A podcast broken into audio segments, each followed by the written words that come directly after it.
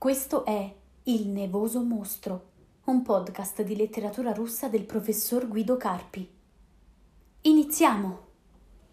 Precedenti, opera eh, scritta in un periodo molto concitato per Dostoevsky, il periodo in cui, in cui cominciano a diffondersi, prima ancora lui scrive quest'opera nella seconda metà del 45, infatti il Sosia esce molto poco dopo uh, Povera Gente, aveva appena finito di scrivere Povera Gente, che aspetta un po' a uscire, perché sapete c'è tutta la vicenda con Grigarovic, Nekrasov, nel frattempo lui aveva già cominciato a scrivere il Sosia, quindi all'inizio proprio del 46 esce Povera Gente e poco dopo esce, pur essendo stata scritta non sono stati scritti contemporaneamente, esce uh, il Sosia, il Sosia che esce su Atiecestien Zapischi, mentre, il, mentre Povera Gente esce nella, uh, nel Peterburgsky Sbornik, un po' come piatto forte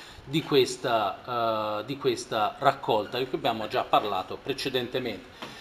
Naturalmente il tempo di uscita e il tempo di stesura, come ho detto, non, sono, è un po' sfasato fra queste due opere e mm, è probabile che Dostoevsky abbia sentito la necessità di battere il ferro finché era caldo, quanto ancora non uscita la prima opera aveva avuto un certo uh, successo fra le persone che contano.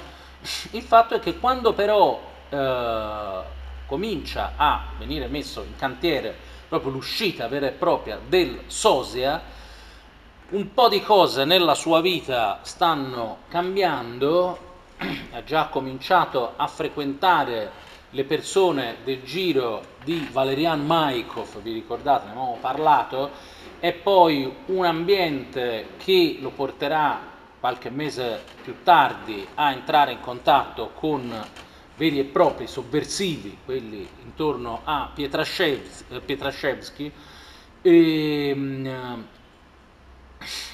tra l'uscita del, uh, di Povera Gente e quella del, um, del Sosia, cominciano a esserci anche le prime reazioni a stampa su, uh, sulla prima opera, chiaramente di Dostoevsky, e naturalmente anche la ricezione del Sosia viene condizionata da quello che si sta dicendo su Dostoevsky e sul suo primo romanzo, Povera gente. È sempre difficile collocare bene temporalmente tutti questi fatti che si svolgono su piani diversi, eh, reazioni private, reazioni pubbliche dopo l'uscita di un romanzo, le fasi di preparazione del secondo romanzo.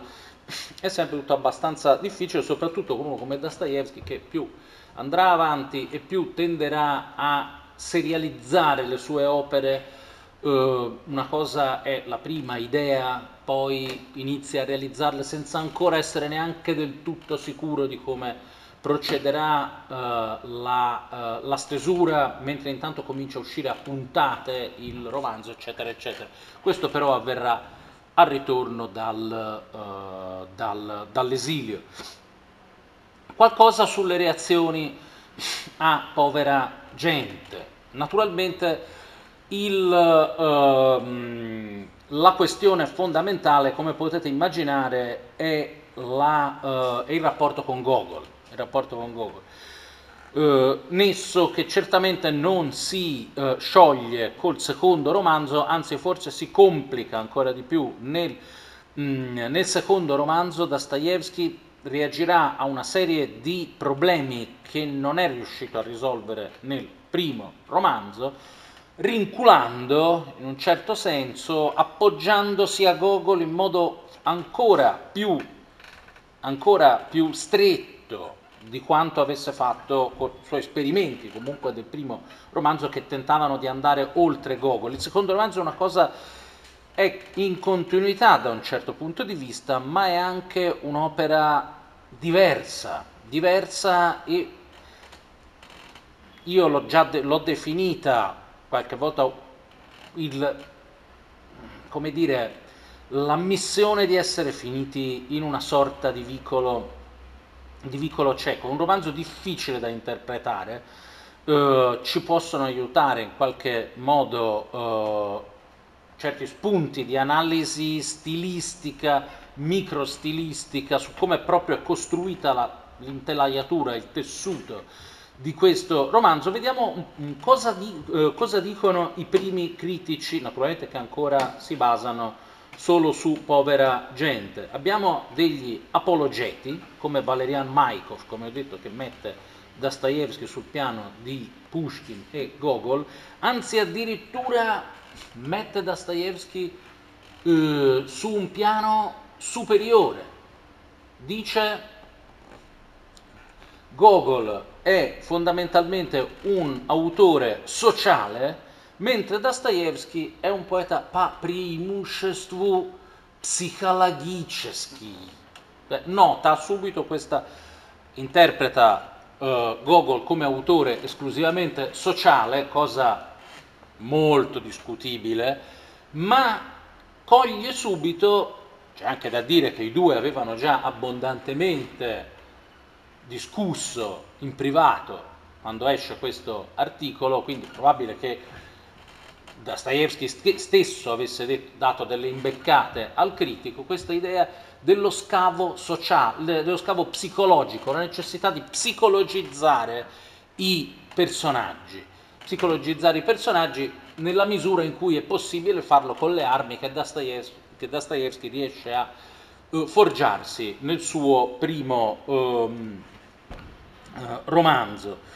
Uh, ci sono autori meno entusiasti, per esempio un nome che tornerà poi perché è un critico, diciamo un teorico della cultura e un critico letterario molto importante, eh, molto diverso da quelli che abbiamo preso in considerazione finora, che seguiva tutta una sua linea particolare sulla quale torneremo.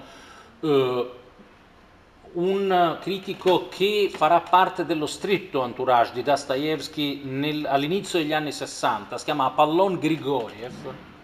Apollon Grigoriev, possiamo definirlo un critico di ascendenza neuromantica, neuromantica, vedremo poi più in là cosa questo succede. Grigoriev fa un discorso opposto a quello di Maikov, sono due, naturalmente possiamo creare anche una triangolazione con Bielinski. Grigoriev è ancora giovane, poco noto, scrive su riviste poco di scarsa diffusione, avrà una crescita intellettuale, come ho detto, tra gli anni 50 e i primi anni 60, poi morirà, verrà incarcerato per debiti, per varie cose, morirà di cirrosi epatica, era un alcolista grave genio e sregolatezza, è stato anche un notevole poeta, tra l'altro molto legato a Lermontov come impostazione, un epigono di Lermontov anche con opere di un certo, di un certo uh, livello. In questo periodo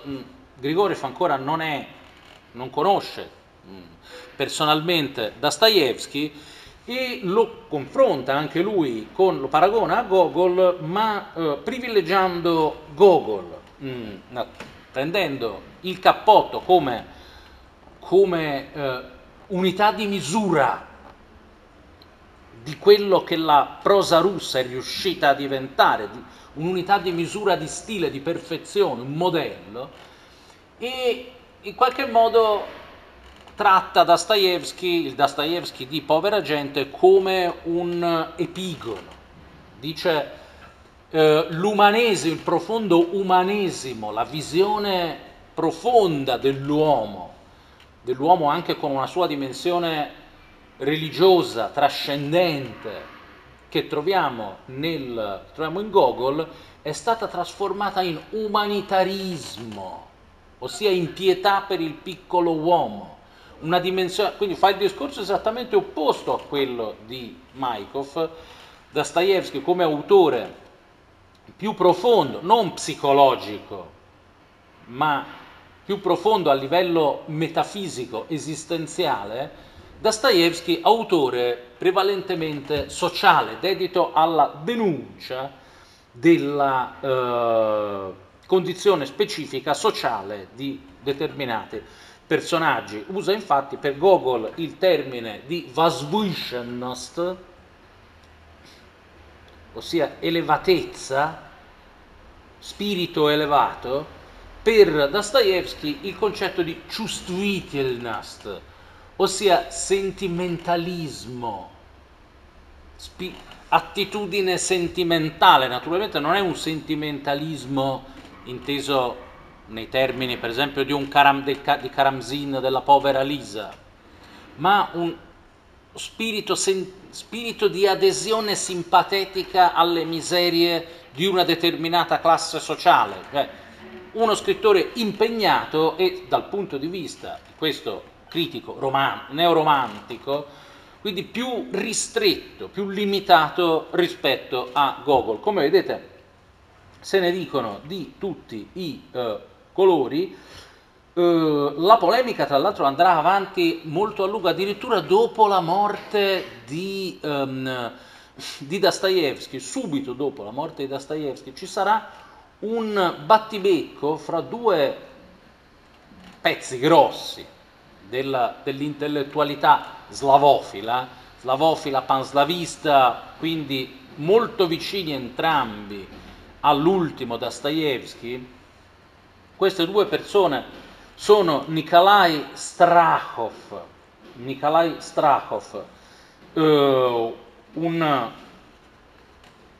un uh, seguace, un sodale di Dostoevsky per molti, per molti anni, poi anche con alterne vincente, comunque uno della generazione di Dostoevsky, se vogliamo, eh, che subito dopo la morte eh, di Dostoevsky scriverà eh, lui nei, già con Biedni e Liudi, quindi ritornando indietro nel tempo di molto, molti, molti, molti anni, perché questa cosa lui la scrive a Dostoevsky già morto, quindi siamo all'inizio degli anni Ottanta, ritorna a Biedni e Liudi dicendo questo romanzo, già questo romanzo costituì un Gluboki Pavarot rispetto a Gogol, un Gluboki Pavarot. Eh, lo scrive sulla rivista Rus, che come potete immaginare era una rivista slavofila, panslavista, il cui redattore Ivan Aksakov, fratello minore di Konstantin Aksakov, Konstantin Aksakov era morto già da molto tempo il testimone del, eh, del, de, del, dello slavofilismo viene preso dal fratello minore, temperamento un po' diverso, più militante, più politico, più pubblicistico e vivrà molto a lungo Ivan Aksakov e diventerà una sorta di mito, di grande vecchio, di guru dello slavofilismo. Mm, e quindi di una generazione precedente a Dostoevsky e a Strakov, ancora legata personalmente a Gogol, molto gogolocentrica la si potrebbe definire, e Aksakov mette una nota redazionale, perché lui direttore di Rus, dicendo, ah, insomma, Pavarot, possiamo dire Pradalgenia, ossia Dostoevsky è in continuità con dei principi già presenti in Gogol, non è stato un Pavarot, non è stata una pagina nuova rispetto a Gogol. Nostro, la nostra alfa e omega è comunque Gogol, di cui poi Dostoevsky rappresenta un, una sorta di naturale prosecuzione in un periodo uh, diverso. Poi ci sono naturalmente gli studi novecenteschi, penso a Yuri Tinianov, uno studio sulla teoria della parodia basata proprio sul rapporto fra Dostoevsky e eh, Gogol. Eh,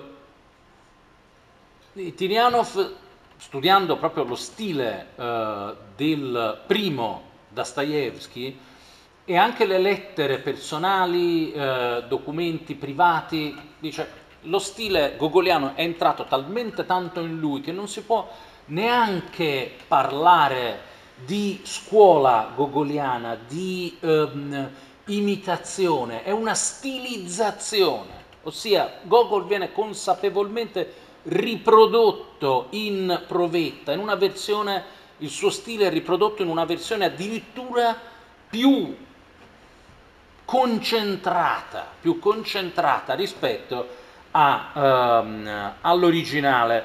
Tra l'altro questa cosa avviene poi anche sul piano della, uh, della trama, se vogliamo, in un'opera posteriore, in una delle prime opere scritte da Dostoevsky al ritorno dall'esilio, il Silo Stepanchikovo Ijevo Abitatili, il villaggio di Stepanchikovo e i suoi abitanti, dove c'è un personaggio, Foma Apiskin, un personaggio con degli elementi di ambiguità molto forti e con dei tratti chiaramente caricaturali, dove Dostoevsky farà la caricatura di Gogol, soprattutto dei Gogol del, dei brani scelti della corrispondenza con gli amici. Questo ultimo quest'ultima opera di Gogol, non di fiction, dove esprimeva Gogol tra l'altro delle idee estremamente conservatrici, addirittura ai limiti del paradosso, e ricordiamoci sempre che a Dostoevsky la colpa principale che verrà imputata quando poi ci sarà il processo di Pietraszewski, sarà stato quello di aver letto in pubblico questa, la lettera di Bielinski a Gogol. Una delle difficoltà di studiare i Pietraszewski, ne parleremo poi quando approfondirò un po' loro, il loro ambito, è proprio è quello che nei materiali molto ricchi del processo i giudici di Nicola, la commissione di Nicola, va in cerca di cose che a noi in realtà interessano anche abbastanza poco, per loro le cose più criminose erano le barzellette sullo zar, sulla burocrazia, mh, mm, diciamo le, per esempio le, uh, la, mm, l'espressione di opinioni atee o comunque contro la religione, la religione ortodossa, cose molto scusate, superficiali mentre le cose più, dire, anche originali e qualificanti proprio per i Pietraszewski, per una parte di loro, per esempio eh, le, la riflessione su certe teorie de, di quel periodo, per esempio le teorie di Charles Fourier sul falansterio, su diciamo, le idee legate a, al socialismo utopistico, a loro interessavano nettamente di meno, non ci vedevano un aspetto criminale così forte. Quindi si perde molto tempo a mappare tutte queste barzellette, queste cose sciocche che dicevano, tutto sommato che lasciavano un po' il tempo che trovavano e che sono costate vari anni di galera e di lavori forzati a diversa gente, senza approfondire invece questi aspetti. Comunque, questo è un altro discorso. Ecco che arriva il nostro buon Sosia. Il Sosia mm, è un'opera che viene poi accolta, mentre, il, mentre uh, Povera Gente sostanzialmente viene accolta, viene accolta, positivamente, con qualche distinguo, da parte di alcuni uh, critici, um, dal Sosia in poi comincia un periodo di uh, crescente insuccesso critico da parte di, di Dostoevsky. Mm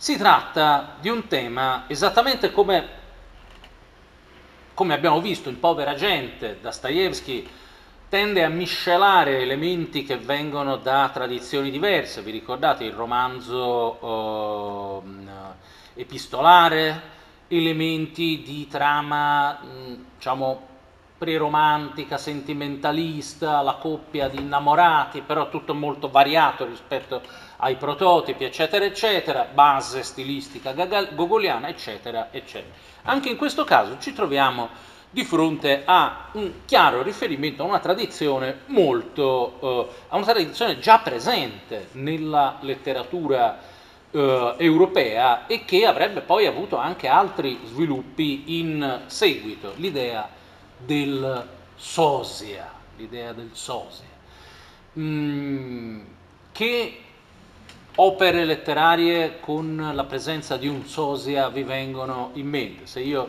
ve lo chiedessi, quali opere di altre letterature, chiaramente, non necessariamente russa, vi vengono, vi vengono in mente? anche voi che siete a casa spremetevi le meningi, sono opere famosissime. Sembra veramente uh, Dottor Jerry e Mr. Hyde nel tema dello scoppiamento. Quindi Stevenson con Dr. Jekyll e Mr. Hyde, giustissimo. Tra l'altro cominciamo anche a mappare diciamo, il rapporto fra, fra eh, originale, tra virgolette, e sosia. In questo caso, naturalmente, il sosia rappresenta il lato oscuro della personalità del protagonista. In genere il sosia è sempre chiamato in causa per rappresentare un lato, come dire, una, con, la concentrazione di un lato specifico del protagonista, in cui lui su, si specchia come in un in qualcosa di perturbante, che forse fino a quel momento a lui non era stato, uh, non era stato manifesto. Tra l'altro abbiamo visto questa cosa vale in parte anche per il buon... Uh, per il protagonista di Povera gente, che, per il quale a un certo punto la storia narrata nel cappotto di Gogol diventa un guardarsi in uno specchio, in uno specchio dove lui riconosce se stesso. Ne abbiamo anche parlato, è un elemento che in qualche modo già prelude all'idea di confrontarsi con un sosia. Ma oltre a Stevenson abbiamo altri, altre opere dove Sicuramente se non è un sosia in carne e ossa, certamente l'elemento del doppio c'è molto forte.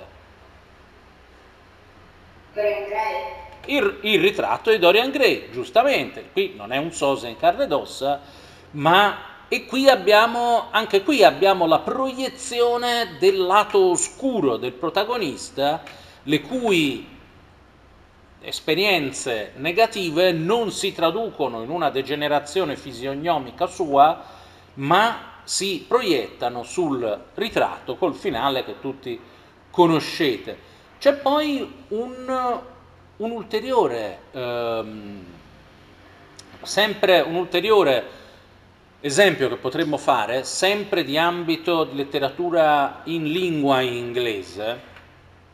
Tra l'altro l'unico esempio che poteva forse, non è probabilmente no, ma poteva forse essere noto a Dostoevsky quando ha scritto il, uh, il Sosia.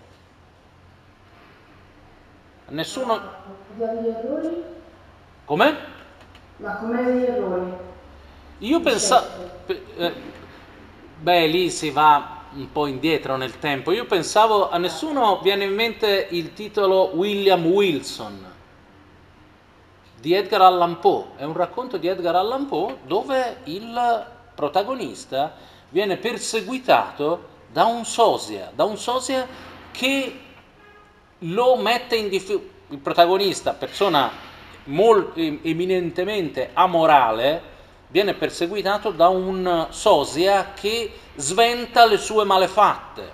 Alla fine lo uccide, alla fine il protagonista uccide questo sosia, ma in realtà è come se avesse ucciso se stesso, la parte migliore di se stesso. E questo tra l'altro è l'unica opera, eh, è del 39, eh, William Wilson, un racconto di Edgar Allan Poe, eh, divent- come molte altre cose di Poe diventa più nota nel momento in cui viene tradotta in francese, nella prima metà, mi sembra nel 1944, Dostoevsky avrebbe potuto leggerla, anche se non abbiamo delle, delle testimonianze in, um, in, merito. Per quanto riguarda Stevenson con il dottor Jekyll e Mr. Hyde, l'opera è del 1886, quindi come potete immaginare non può avere avuto alcun legame con Dostoevsky, Oscar Wilde addirittura del 1890, siamo nel periodo diciamo, che prepara già il, uh, il decadentismo. Sì, sono stati fatti e si possono certamente fare altri esempi molto probabilmente noti a Dostoevsky, per esempio Hoffman col suo Elisir del diavolo o col mago della sabbia, dove ci sono dei giochi di specchi fra i protagonisti dove evidentemente ci sono elementi riconducibili al tema del sosia, ma come spesso succede un, c'è un'opera che dovrebbe risultare abbastanza evidente, però diciamo per come è congegnata non, in genere non viene in mente, un'opera recente per il Dostoevsky del, uh, del Sosia e sicuramente alla base della sua idea, per come essa viene sviluppata, per come essa viene sviluppata, dove c'è un protagonista che si trova a combattere con una proiezione di se stesso che in realtà fino a un certo punto però lo gabba in continuazione, esattamente come succede nel sosia di Dostoevsky. Nel sosia si tratta di un sosia, di una persona esattamente uguale al protagonista che lavora nello stesso ufficio e che si chiama allo stesso modo. Nell'opera a cui sto, cui facendo, a cui sto facendo riferimento è un'evidente proiezione anche fisionomica del protagonista, ma si può definire sosia solo con una certa approssimazione. Sono sicuro che molti di voi hanno letto quest'opera eh, preparando l'esame del primo anno di letteratura russa. Il duello fra, fra il protagonista e una proiezione fisionomica di se stesso. Cosa potrà essere? pensate, fisionomica. Eh? Come? No, no. Proiezione fisionomica. Due fratelli non sono una proiezione fisionomica l'uno dell'altro. Il naso, il naso di Gogol, chiaramente, il naso di Gogol sta alla base come idea proprio eh, da cui Dostoevsky prende chiaramente spunto, un naso che non è, beh, si potrebbe definire una metonimia, no? una parte per il tutto. È, il naso si contrappone al tutto, non rappresenta il tutto che sarebbe chiaramente il, l'eroe del, del racconto, lo, si contrappone a lui e in un certo modo lo sovrasta, lo sostituisce. Quindi non è come nella metonimia una parte che eh, sostituisce il tutto, è una parte che fagocita, fagocita il tutto, naturalmente con effetti comici e grotteschi che però portano in sé elementi di tragicità. Dopodiché il Sosia cioè il, il naso si basa anche su un gioco relativo alla tabella dei ranghi. Uh, il maggiore Cavaliov non può acchiappare il proprio naso perché il naso si finge, si finge, di un grado della tabella dei ranghi superiore al suo, quindi lui non può far, fargli nulla.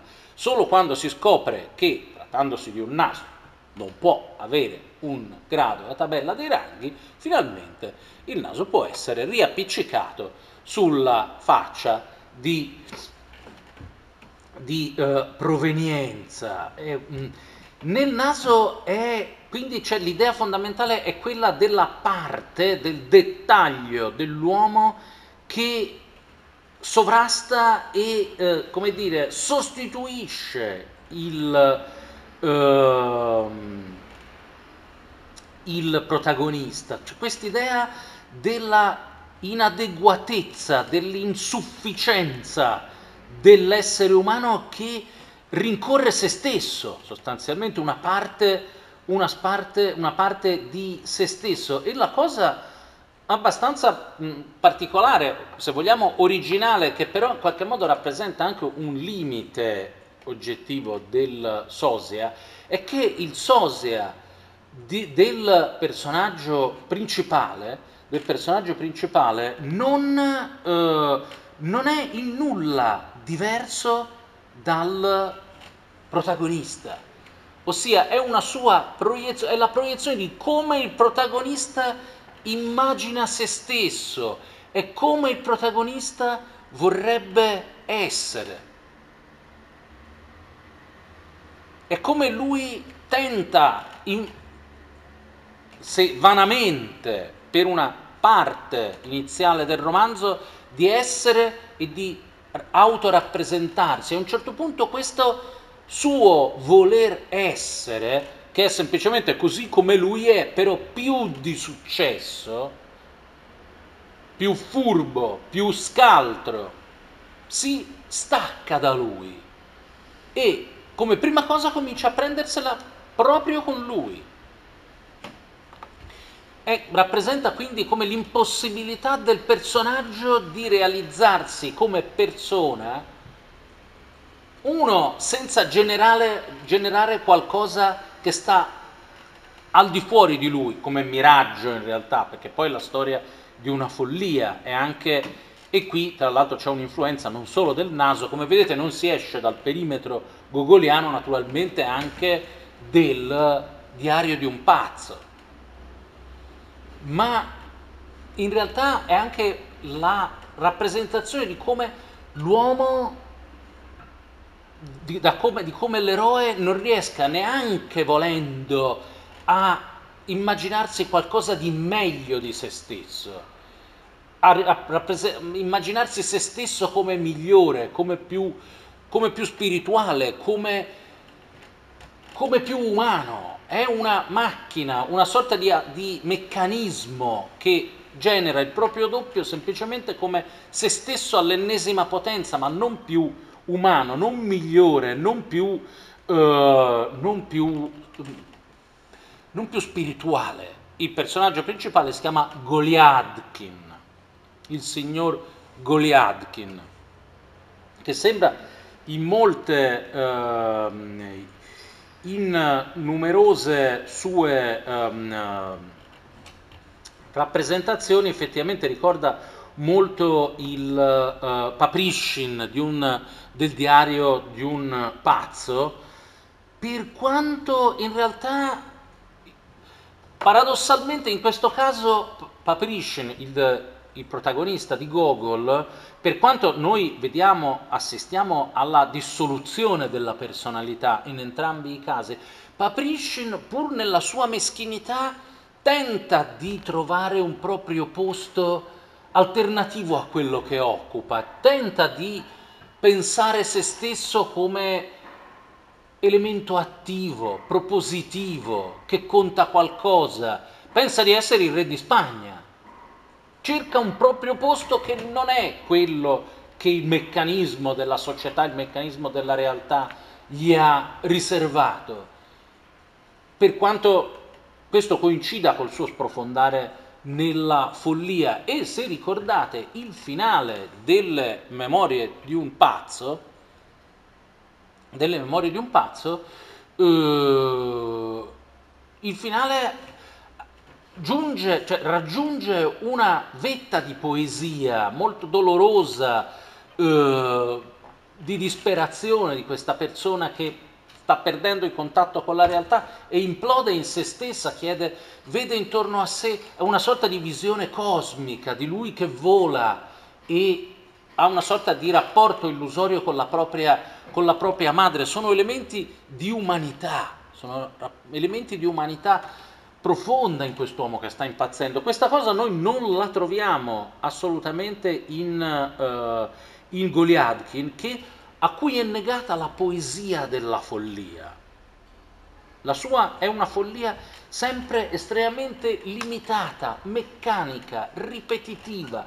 La ripetizione, la ripetizione, la coazione a ripetere, le dinamiche coattive sono al, sono una delle chiavi per capire questo romanzo. È il romanzo basato su una persona che alla fine gira sempre intorno a se stessa, pure quando illusoriamente proietta, si proietta nell'altro da sé, riesce solo a riprodurre se stessa. semplicemente un se stesso di successo, ma in quanto di successo, questo se stesso illusorio prende il sopravvento su di lui, lo distrugge, ma pur senza rappresentare una parte specifica, né migliore, come in Edgar Allan Poe, la coscienza, né peggiore, come, i, come Mr. Hyde in Stevenson. Ne, ne viene fuori un romanzo estremamente ripetitivo, asfittico, chiuso su se stesso, sulle sue dinamiche, come un romanzo circolare che torna sempre su se stesso, dove dove neanche lo sprofondare nella follia alla fine è così marcato come lo era nel, nelle, memorie, nelle, memorie, di un pazzo. In realtà il Galiadkin finale non è poi tanto diverso da quello, da quello che era all'inizio, anche se le, um, le sue, le sue uh, illusioni prendono alla fine il sopravvento su di lui. Anche in questo caso come, anche se in modo meno raffinato che nel, nel, in Povera Gente, Dostoevsky mescola mh, generi diversi. La base, come ho detto, è legata al tema del sosia, tema che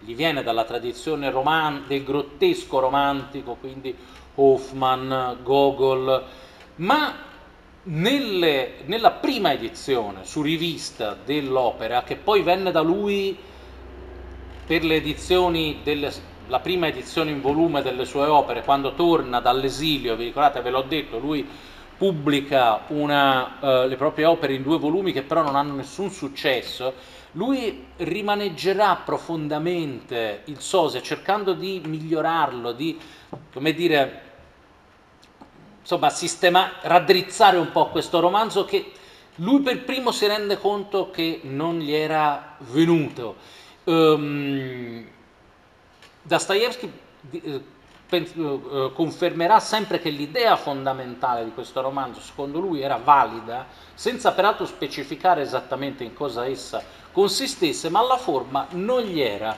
venuta. Prova alla fine degli anni 50 a sistemare il romanzo, ma difficile intervenire su qualcosa di già solidificato. Avrete notato quando per esempio scrivevate la tesina del, uh, del, triennio, una volta che uno ha scritto un capitolo, poi è molto difficile tornarci su perché è come se si solidificasse no? dalla, lava, uh, dalla, lava, iniziale del pensiero. E niente, povero Dostoevsky dice io con, con, con il Sosia non sono riuscito a creare la forma giusta per esprimere, per esprimere quest'idea. Questo Naturalmente noi non dobbiamo prendere per oro colato tutto quello che dice Dostoevsky su se stesso, sicuramente è un punto di vista che tra l'altro fu anche piuttosto condiviso dagli, eh, dagli scrittori, da, dai critici, eh, dai critici eh, dell'epoca.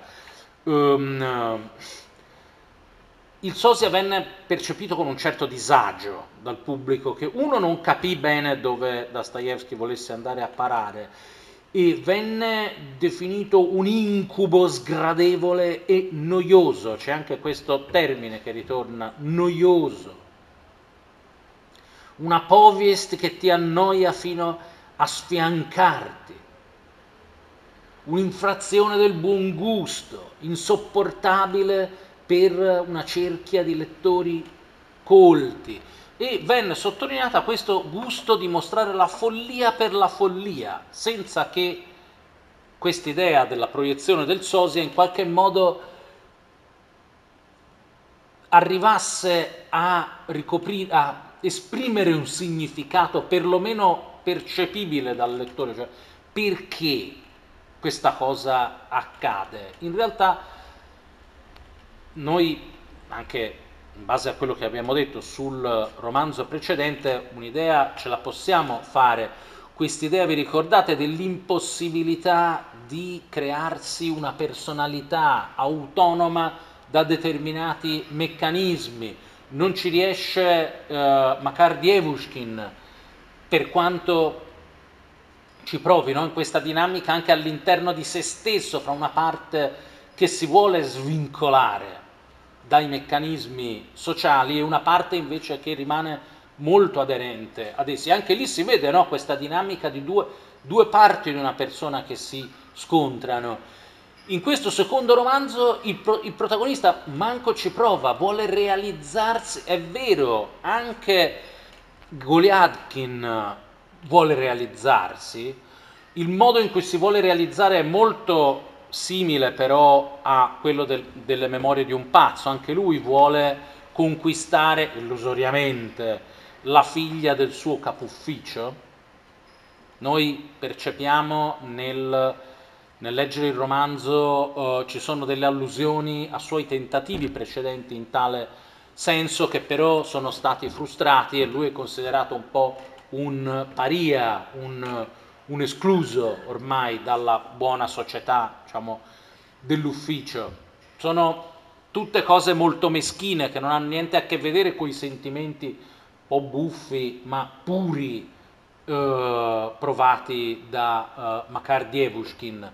È, un, è, una sorta di prodotto, mh, Goliadkin è una sorta di prodotto al 100% della società in cui vive, di cui estremizza in modo iperbolico determinati meccanismi di sopraffazione, di intrigo, di cinismo, di servilismo, che per lui agiscono a livello automatico. Vi ricordate, ce li aveva anche Makar Dievushkin, ma sono una parte di lui in contrasto con altre. Niente di tutto questo si trova in, uh, in Goliadkin che semmai pecca, ecco il suo peccato originale è quello di orgoglio, di guardare troppo in là rispetto alle proprie, sempre in quella dimensione lì, alle proprie uh,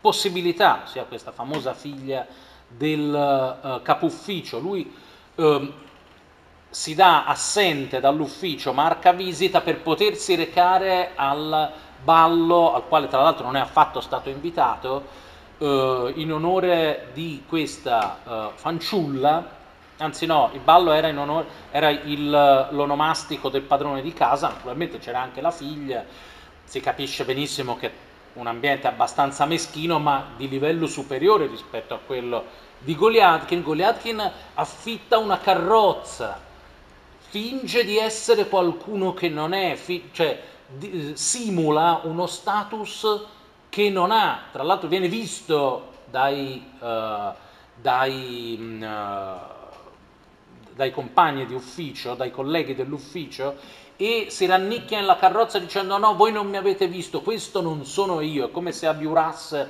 a se stesso, forse è proprio in quell'atto che lui in qualche modo getta fuori di sé la propria sostanza psichica che da quel momento in poi gli appare come il proprio sosia, ma un sosia che in realtà è semplicemente un lui che riesce a fare ciò che lui vorrebbe fare e che però la prima, la, questa cosa eh, implica da, subito dall'inizio vessazioni proprio nel suo, nei suoi confronti, cioè lo distrugge, lo, lo elimina, lo mette ai margini, lo sbeffeggia, lo umilia. Cioè, la sostanza psicologica di Goliadkin lavora contro di lui nel momento in cui trova la possibilità di esprimersi illusoriamente, perché è una proiezione eh, morbosa chiaramente, nel momento in cui trova il modo di esprimersi, lavora contro di lui, lo schiaccia, lo, lo schiaccia alla sua meschinità di meccanismo, di meccanismo in questa società. E quindi è ancora più che nel primo romanzo, Dostoevsky si trova in un vicolo cieco, ossia la personalità non può esprimersi in questo, uh, in questo contesto, da cui poi come tentativo di uscire da, questa, uh, da, da questo vicolo cieco avremo poi, ne abbiamo già parlato varie volte, il tema del sognatore, il fatto di chiudersi in un mondo immaginario che però è l'immaginazione di un mondo alternativo che un giorno potrà venire e sostituirsi al mondo in cui noi viviamo adesso, una via di mezzo fra misticismo idea di un avvento di qualcosa e utopie sociali, un modo di considerare le utopie sociali, tra l'altro molto, molto in voga in questo periodo anche di esperimenti di socialismo cristiano, erano cose di cui si parlava molto fra i um, Petrashevs che non avevano le idee molto chiare, mh, a, si prendevano un po' tutto quello che arrivava dal, dal socialismo uh, francese soprattutto, ma non solo, quindi per, per esempio il nuovo cristianesimo di Lamennais uh, con un Cristo estremamente, come dire, deformato in senso socialista proprio, no?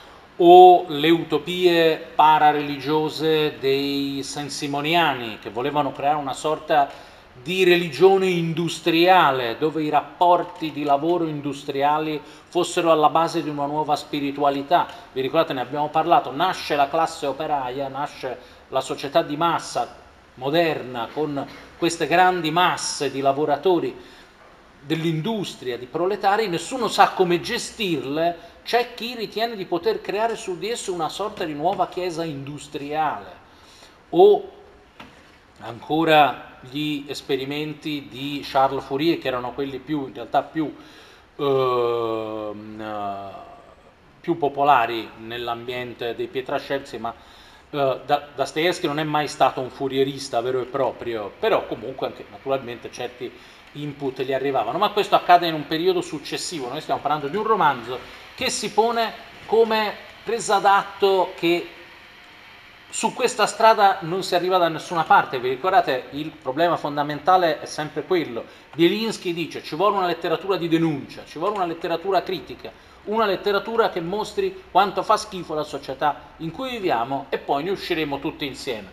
A Dostoevsky questa cosa lo convince fino a un certo punto. Critica sì, satira sì, denuncia sì, però la letteratura deve offrire un modello di sviluppo della personalità.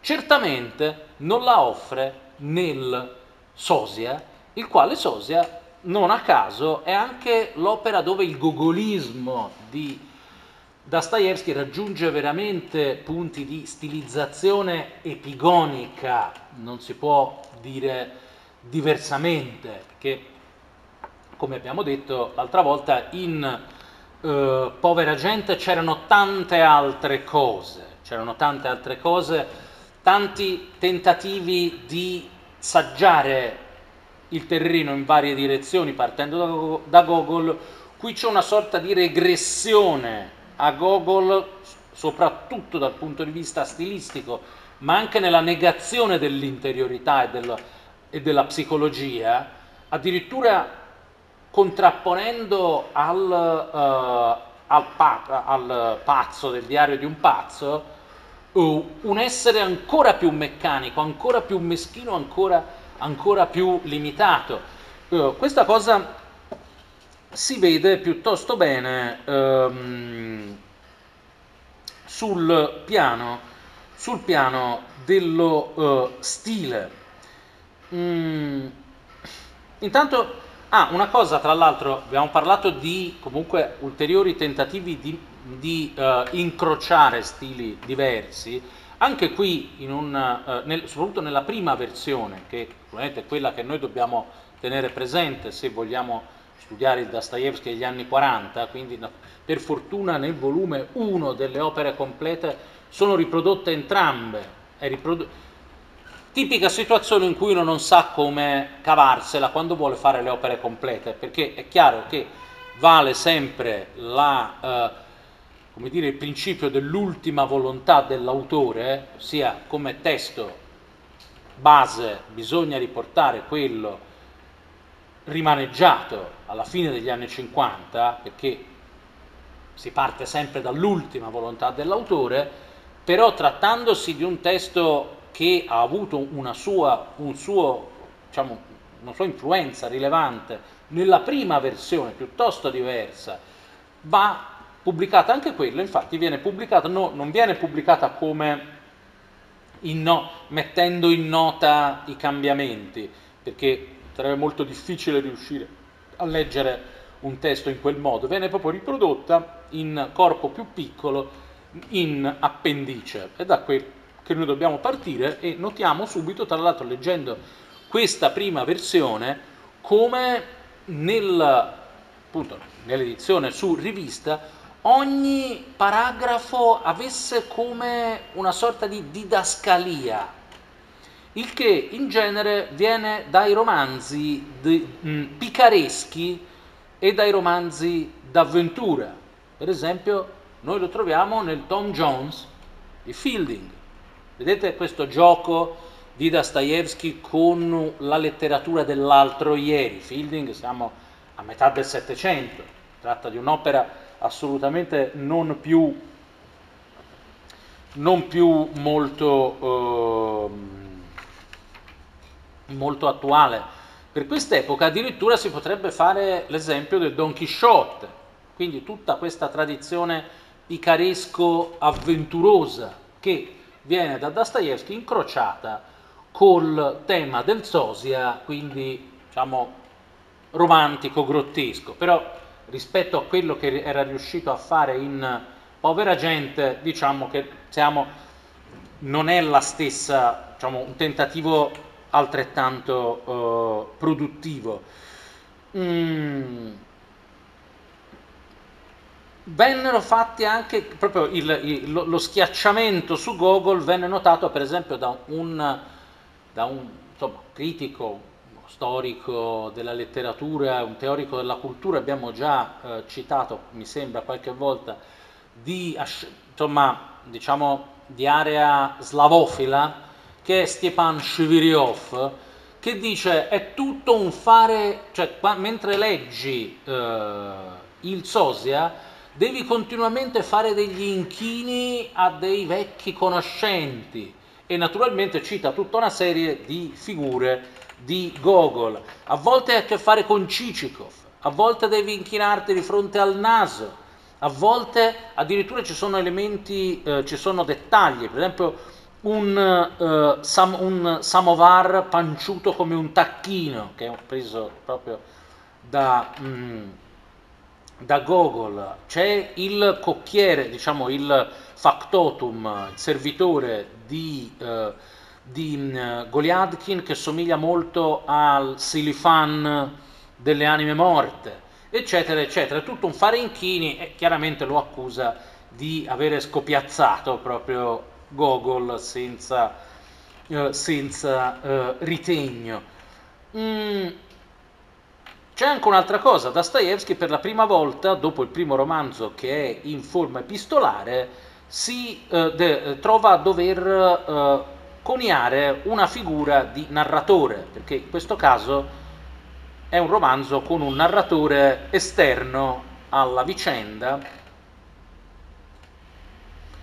eh, che ora, ma anche qui si, diciamo, eh, non è un narratore che mantiene sempre un punto di vista univoco, a volte ha un suo punto di vista su quello che succede, distinto da quello di Goliadkin, altre volte pare aderire completamente al punto di vista di Goliadkin, è un narratore liquido, si potrebbe, si potrebbe eh, definire. Un, una sorta di umile narratore delle avventure, mm, che anche questa è una tecnica descrittiva che fa riferimento a Gogol, al naso, soprattutto alle anime morte, alle anime morte dove anche il narratore a volte parla da un punto di vista chiaramente molto distinto da quello di uh, Cicikov, altre volte gli si avvicina di più. Questa, questo procedimento è portato all'estremo da Dostoevsky nel, mm, nel Sosia. Uh, è una sorta di sdoppiamento del narratore che diciamo, ha un rapporto con la coscienza del protagonista difficile da fissare, perché a volte ci si avvicina, a volte se ne distanzia. Un narratore, tra l'altro, eh, che, come sempre nel naso e nelle anime morte, è spesso intento nel registrare i minimi eh, i minimi eventi, le minime azioni dell'eroe, con questo microscopismo, soprattutto di tipo motorio, cinetico, eh, delle cose, che, delle azioni che l'eroe, che l'eroe ehm, fa. E qui avevo riportato, giusto, giusto, come mai non lo trovo più? Ecco, l'ho trovato. Vedete, il, uh, questo che vedete all'inizio, Ivan Yakovlevich, Ivan Yakovlevich chi è?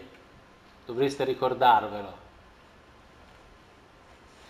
È l'incipit del naso, Ivan Yakovlevich. Для приличия надел сверх рубашки фрак. Per decenza indossò la, il frac sopra la camicia da notte, si intende. I usevshis period stalom, vedete che tra l'altro eh, c'è un, uh, un, um, un, marcato uso dei, par dei participi passati e dei gerundi, dei gerundi passati. Usievshis period перед stallom, ossia sedutosi a tavola, насыпал соль, приготовил две головки луку, взял в руки нож и, сделавши значительную мину, принялся резать хлеб. No? Proprio questo microscop- tipico microscopismo gogoliano, no? che dice preparò due bulbi di cipolla, prese il coltello in mano e assunta un'aria solenne si mise a tagliare il pane. Razriesavshi Kleb, dopo che ebbe tagliato il pane, vedete, si ricomincia sempre con una ripetizione al uh, gerundio passato di ciò, che, di ciò che è stato appena detto, ripetendo lo stesso verbo, ma già in forma passata. Хлеб на две половины, он поглядел в середину и увидел, eccetera, cioè guardò al, al, eh, al centro, ci guardò nel mezzo e vide, poi ja, Ivan Yakovlevich Kavernul, Pashupal Palsem, quindi frugò, eh, palpeggiò col dito, on zasunul palse vitashil, di nuovo, infilò dita, le, le, dita e tirò fuori. Ivan Yakovlevich i ruki a pustil, fece cadere le braccia. Poi, Stal pratirats glasa il sciupat, cominciò a fregarsi gli occhi, a tastarlo. Vedete, è un tripudio di immagini, di verbi che indicano piccoli movimenti, piccoli gesti, spesso concatenati tra loro ripetendo lo stesso verbo in forme verbali diverse. Questo è, eh, quando io parlo di stile gogoliano eh, accentuato al massimo, intendo dire questo, che eh, Dostoevsky qui eh, prende dei, degli esempi che in Gogol comunque hanno un carattere limitato, limitato, questo lo abbiamo nell'incipit del naso, lo abbiamo in alcune parti della, um, uh, delle anime morte, ma solo quando nelle, nella vita di Cicikov inizia una qualche nuova fase. Ecco, Dostoevsky costruisce tutto il romanzo esattamente a questo, a questo modo. Vedete, le azioni di Goliadkin sono, eh, sono descritte con un'attenzione altrettanto scrupolosa per il dettaglio. Vedete, Galiadkin очнулся, si svegliò, зевнул, сбодильо, потянулся и открыл, наконец, совершенно глаза свои, si stiracchiò, infine aprì del tutto i propri occhi. Минуты с две, впрочем, лежал он неподвижно. Uh, non di meno, per un paio di minuti rimase sdraiato immobile. Gaspadin Galiatkin судорожно закрыл глаза, chiuse gli occhi uh, come in uno spasmo. Через минуту он одним скачком выпрыгнул из постели. Vedete che sembra una sorta di, di um, pupazzo animato, non è riferito nessun pensiero, nessuna interiorità, sembra un meccanismo, saltò giù dal letto in un balzo, poi cosa fa dopo? Eh, Totchas je padbijal k zerkalcu, corse subito allo specchio, pastavi il zercalo na prejnje mjesto, a sam padbijal ka rimise lo specchio al posto di prima, poi corse alla finestrella, vedete tra l'altro sempre correre, saltare, sono tutti movimenti veloci, molto, cioè, c'è un, un contrasto fra una grande dinamicità, velocità nelle azioni e un carattere però estremamente limitato, meccanico e anche insignificante di queste azioni. Начал что-то отыскивать глазами, cominciò a cercare qualcosa con gli occhi. Потом, заглянув сначала за перегородку, на цыпочках подошел к столу. Vedete, si avvi- data un'occhiata prima dietro il tramezzo, uh, in punta di piedi si avvicinò alla sedia. Отпер в нем один ящик, пошарил, вынул наконец бумажник. E abbiamo, cioè, uh, aprì un cassetto, ci frugò dentro, tirò fuori un portafoglio.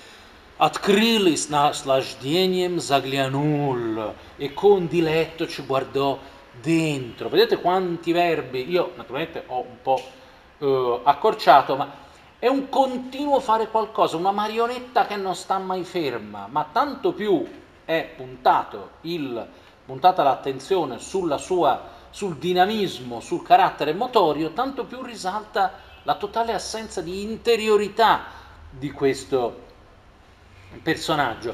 E quindi, se vogliamo definire eh, lo stile della, di questa povest, noi abbiamo come dire, come strato fondamentale abbiamo uno stile narrativo che potremmo definire in russo dielavoi, ossia ciò che si fa, le azioni che si compiono, di tipo fattuale, naturalmente fondato sul, sull'esempio diretto dello scas gogoliano, che è uno stile chiaramente di sfumatura comica, che dipinge tutte le minime azioni eroi, dell'eroe e i dettagli del mondo circostante, un mondo pieno di oggetti, oggettini che vengono manipolati, presi, lasciati lì. Ehm, c'è da dire una cosa però, che eh, in un ambito così ristretto è chiaro che tutti questi dettagli risultano grotteschi. Qual è il, eh, che è probabilmente il, l'effetto fondamentale che, Dostoev, che Dostoevsky voleva eh, ottenere. Mm, non è il solo Dostoevsky a usare questa tecnica di tipo, come dire, abbiamo detto, di voi, fattuale, motoria, ma tanto Gogol quanto i suoi immediati seguaci la usano ogni tanto, ogni tanto perché il pericolo è di venire a noia, che risulti monotono, chiaramente. Mm.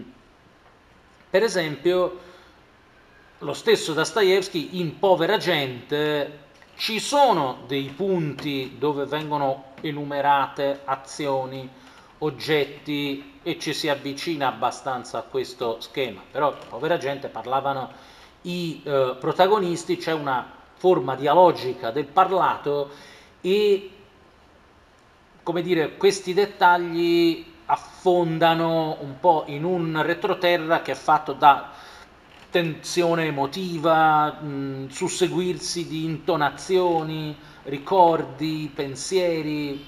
Abbiamo sempre comunque punto di vista soggettivo fondato sulla, sulla, sull'interiorità, sulla soggettività. E c'è sempre un gioco di sfumature eh, che costruiscono uno sfondo emozionale, a volte con una perdita, a prezzo della perdita della conseguenzialità cronologica nel, eh, in povera gente. Qui per esempio nel Sosia è tutto all'opposto, nel Sosia la conseguenzialità cronologica è, um, è sempre molto marcata, cioè c'è una descrizione fattografica di quello che succede ehm, momento per momento. In povera gente, no, in povera gente venivano sottolineati dettagli, tra l'altro con quella tecnica che abbiamo detto del, dell'oggetto totem, no? dell'oggetto sovradeterminato, gli oggetti venivano selezionati, venivano selezionati e in genere sulla base di contigui, sul, sempre sullo sfondo emotivo della scena, quindi dell'interiorità dell'eroe, a volte per somiglianza, ossia un oggetto che esprime le, lo status emotivo che in quel momento il protagonista ha, a volte con, eh, per contrasto con la cornice emozionale cui in cui l'oggetto si, eh, si inserisce. Invece nel, nel SOSE abbiamo questo osservatore diretto che vede tutto quello che fa il eh, protagonista Goliathkin, infatti abbiamo in continuazione l'utilizzo del costrutto avverbiale pavidimamu.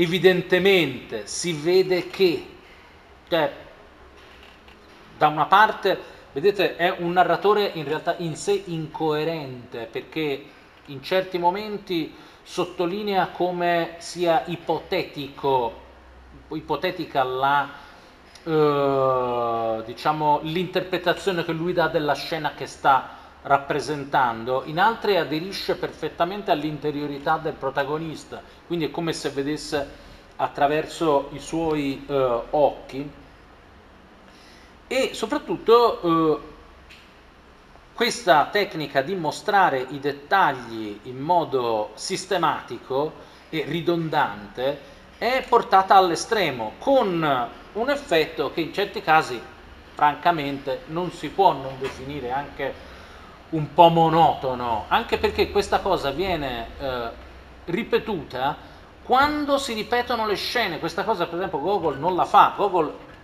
ha degli incipit costruiti in questo modo, ma non è che descrive sempre in modo così compiuto tutto quello che fa il protagonista, mentre invece il SOSE è tutto costruito tutto costruito così. Diciamo che certi procedimenti della scuola gogoliana in questo caso vengono esasperati, vengono certamente mm, esasperati.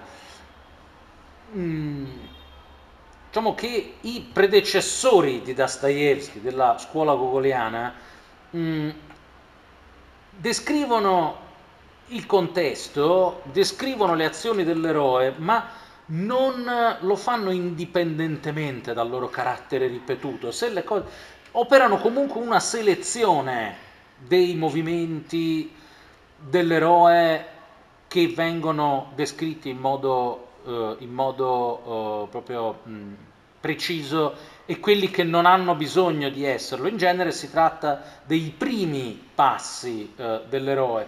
Avevo detto nelle anime morte, per esempio, Nell'anime morte Gogol descrive eh, in modo cronologicamente conseguente i giorni di Cicikov, ma ne descrive in modo dettagliato i movimenti solo nei primi due giorni.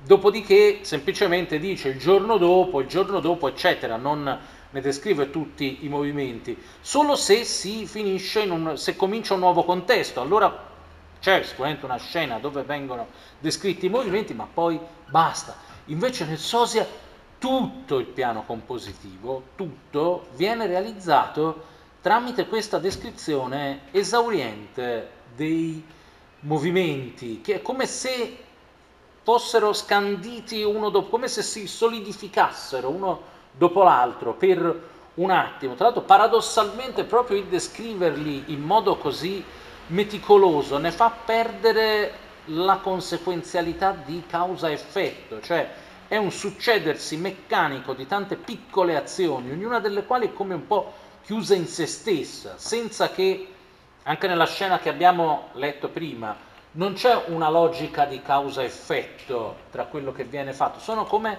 de- è come un pupazzo a molla che procede a balzelloni, no? senza senza che noi capiamo la, l'intima eh, eh, coerenza di ciò che sta facendo. Tra l'altro eh, anche questo si riflette anche sull'uso, tra l'altro è una lingua molto ripetitiva quella del Sosia, con molti avverbi, molti verbi, molte costruzioni che si ripetono eh, a volte in modo voluto, a volte forse Dostoevsky proprio non padroneggia ancora la narrazione fatta da un narratore esterno alla storia e si ripete, crea effetti effettivamente un po' monotoni. Per esempio il, il modo di dire per un attimo, vedete, proprio che sottolinea questo carattere fotografico, a flash di questi eventi che si susseguono, ma come un po' slegati gli uni dagli altri, come solidificati ognuno nel proprio istante spazio-temporale. No?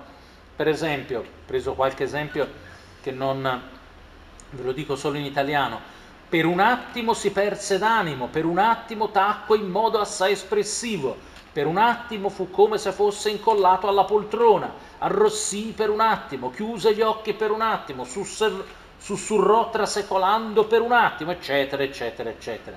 Quindi una descrizione nitida, molto meticolosa, dei movimenti nella loro successione e l'ordine del loro susseguirsi vengono eh, descritti a prescindere dal fatto che, ci, che sia anche eh, eh, evidente il senso di causa-effetto, il senso di tutta l'azione nel suo complesso, che spesso anzi manca, cioè noi abbiamo una visione molto nitida dei, dei, eh, dei movimenti, delle azioni, una dopo l'altra, ma non ne vediamo il senso complessivo le azioni sono anzi eh, legate fra loro, sono come scollegate sul piano del senso, del senso intrinseco, e sono collegate con quel mh, mm, procedimento stilistico che avevo già accennato, ossia il richiamo continuo all'azione precedente, lo stesso verbo usato in forme verbali diverse. Viene ripetu- ripetuto il costrutto verbale corrispondente in un nuovo eh, contesto, eh, contesto sintattico. Vedete, anche nel secondo, nella seconda serie di, di esempi, vedete, Galiatkin выпрыгнул из постели. Выпрыгнув из постели, он тотчас же подбежал saltò giù dal letto e subito corse, questo l'abbiamo già visto, tra l'altro sarebbe un ottimo, uh, un ottimo, come dire, un'ottima raccolta di esempi per studiare participi passati e, uh, e gerundi passati, no? perché il verbo è sempre dato prima in forma finita e poi soprattutto in questi, cioè, o, in, o nel gerundio passato o nel participio passato. Господин Галядкин остановился перед квартирою. Остановившись, приготовился дернуть, дер, дернуть за шнурок. Uh, si fermò davanti, al, uh, davanti al, uh, all'appartamento, fermato che si fu, si al, preparò a tirare la corda, chiaramente del campanello. Prigatovivshis dirnut zashuro, vedete che ci sono proprio delle catene, no? Di una dopo l'altra. Dirnut zashnurok, ogni miedine da volnak stati rassudil. Quindi abbiamo Astanavilsia, Astanavivshis, Dirnut, uh, no, Prigatovilsia, Prigatovivshis, uh, poi побежал закусить, отдохнуть, выждать известное время Zakusiv Galiadnik Usielsia, vedete, mm. corse a farsi uno spuntino, a, ehm, a riposarsi, a far passare un po' di tempo, fatto lo spuntino si sedette, poi di nuovo Gaspadin eh, Galiadkin uspacò il Nakanies Palnies Vajusovest, eh, il signor Galiadkin mm, tacitò infine del tutto la sua coscienza Успокоив теперь вполне свою совесть, взялся он за трубку. Tacitata infine del tutto la sua coscienza, prese la pipa, eccetera, eccetera, eccetera. Io direi di fermarci qua perché se no, cioè, messe così una dopo l'altra, effettivamente diventa abbastanza, abbastanza um, eh, abbastanza ripetitivo come vi avevo detto, oppure ci sono le sequenze, ah no no, beh, però vedete anche un po', questo è un po' diverso da Taki Wishla in poi, sono quelle che si possono definire sequenze, sequenze stadiali di forme verbali. Tak i Vuishla, Zapnulzia i Zavias. Ecco come andò, si impappinò e tacque i Zavias. Poi Zavias i Pacrasniel, tacque e, arrossì. I Patirialze, eh, arrossì e si confuse Paterialzia e podnia glazà, si confuse e alzò gli occhi, podnia glazà e avviol ich krugom, alzò gli occhi e li girò intorno, avviol ich krugom e obmer, li, um, li girò intorno e si agghiacciò, tornando di nuovo in uno stato di, come di uh, blocco fisico, proprio motorio. Vedete che questo uso stadiale dei verbi a coppie, dove il secondo verbo della coppia viene di nuovo ripetuto, in realtà è come se il, tutta l'azione facesse un circolo su se stessa, senza che noi ne capiamo un senso intrinseco che potrebbe anche non esserci, e eh, sottolineando il carattere circolare, si torna molto spesso allo stato di partenza, quindi sono conati più che azioni vere e uh, proprie. Vedete?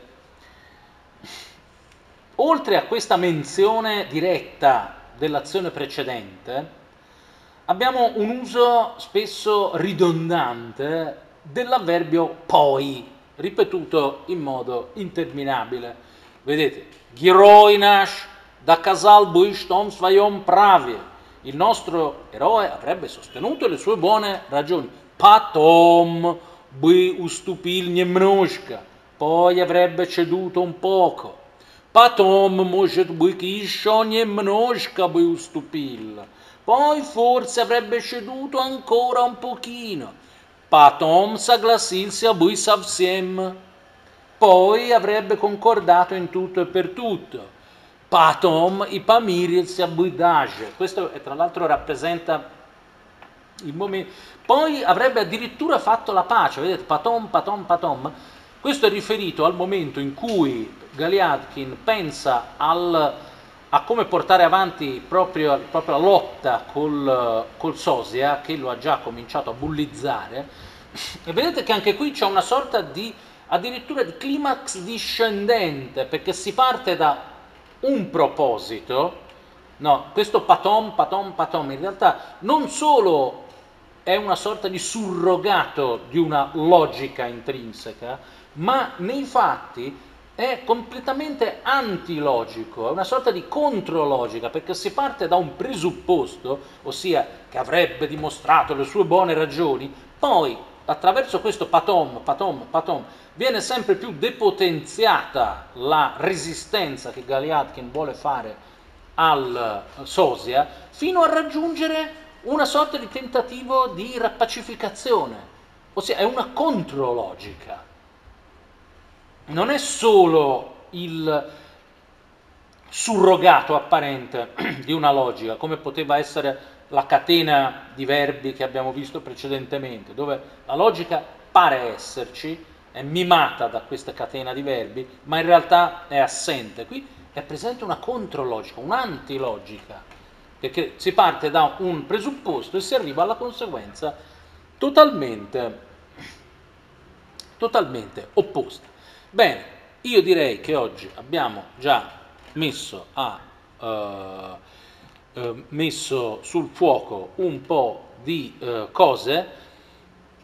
Mm, giovedì, non mercoledì, ricordatevi, domani io non posso fare lezione, giovedì nella nostra lezione online proseguiremo questo tipo di serrata analisi stilistica per cercare, siccome è un romanzo profondamente opaco, il cui senso permane permane per buona parte eh, inafferrabile, proprio perché nascosto dietro questa spessissima cortina di procedimenti stilistici, microstilistici, addirittura talmente compressi, talmente ehm, enfatizzati da diventare oggettivamente anche piuttosto ripetitivi.